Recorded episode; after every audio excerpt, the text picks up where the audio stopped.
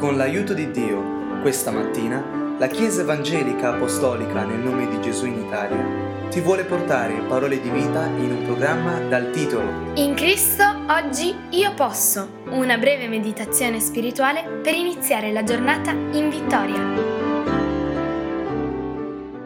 Stamattina leggiamo la scrittura sempre nel capitolo 16 di Proverbi al versetto 18, dove la parola di Dio ci dice Prima della rovina viene l'orgoglio e prima della caduta lo spirito altero.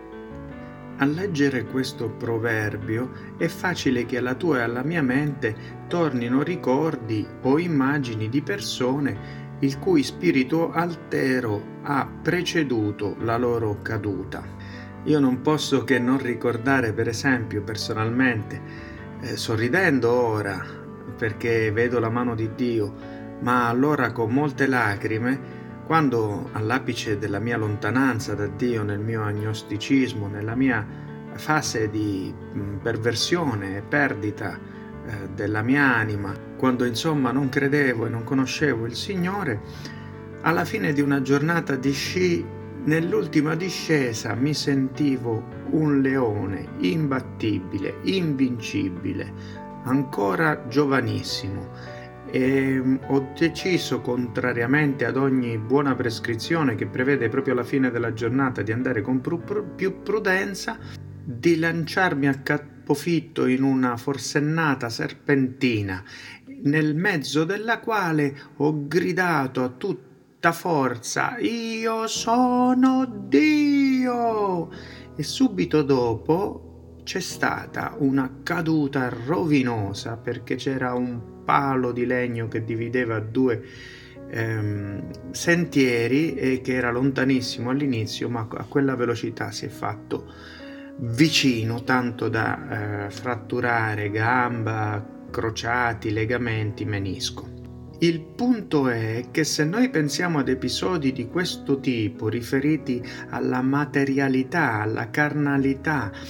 della nostra esistenza, applicati magari ai politici, al mondo, a coloro che non hanno Dio, rischiamo di perdere una benedizione. Quando la Chiesa legge questo versetto e dice prima della rovina viene l'orgoglio e prima della caduta lo spirito altero, deve applicarlo a sé, non può guardare fuori di sé. Quindi come applicare l'orgoglio e lo spirito altero ad un cristiano?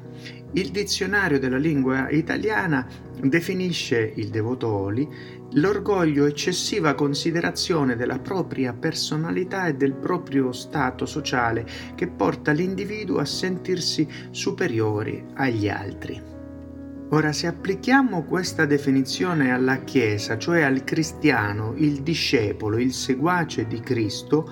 quando è che abbiamo un'eccessiva considerazione di noi stessi, del nostro stato di fronte a Dio? di fronte a Cristo che noi serviamo? Beh, praticamente ogni volta che io faccio le scelte pensando di avere ragione io, senza consultare Dio e la sua parola. Se ci pensiamo, fratelli, care sorelle, quando siamo di fronte all'infinita onniscienza di Dio, ma chi sono io? chi sei tu.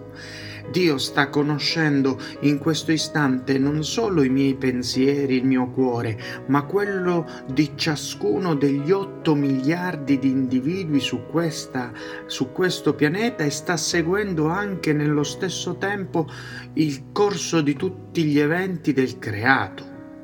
Come faccio a avere considerazione di me di fronte a Lui?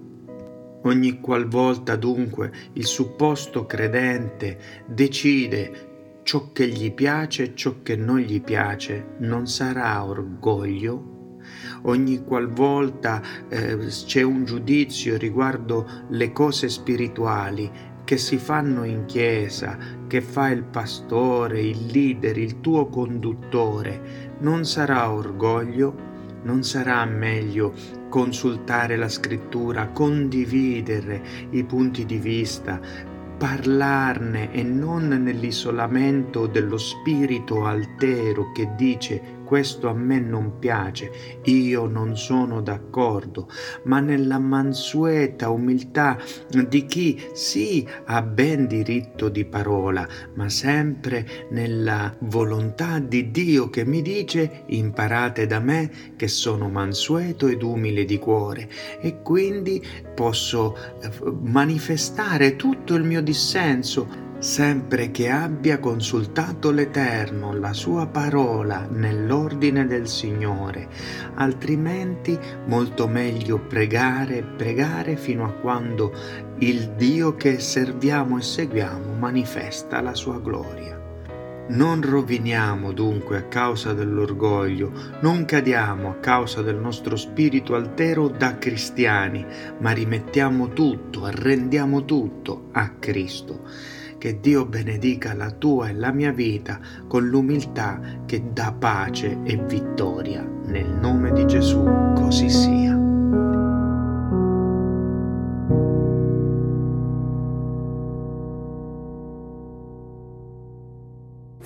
Nel ringraziare Dio ti ricordiamo che se desideri conoscere dove siamo in Italia o conoscere più di Cristo, puoi visitare www.conoscerecristo.it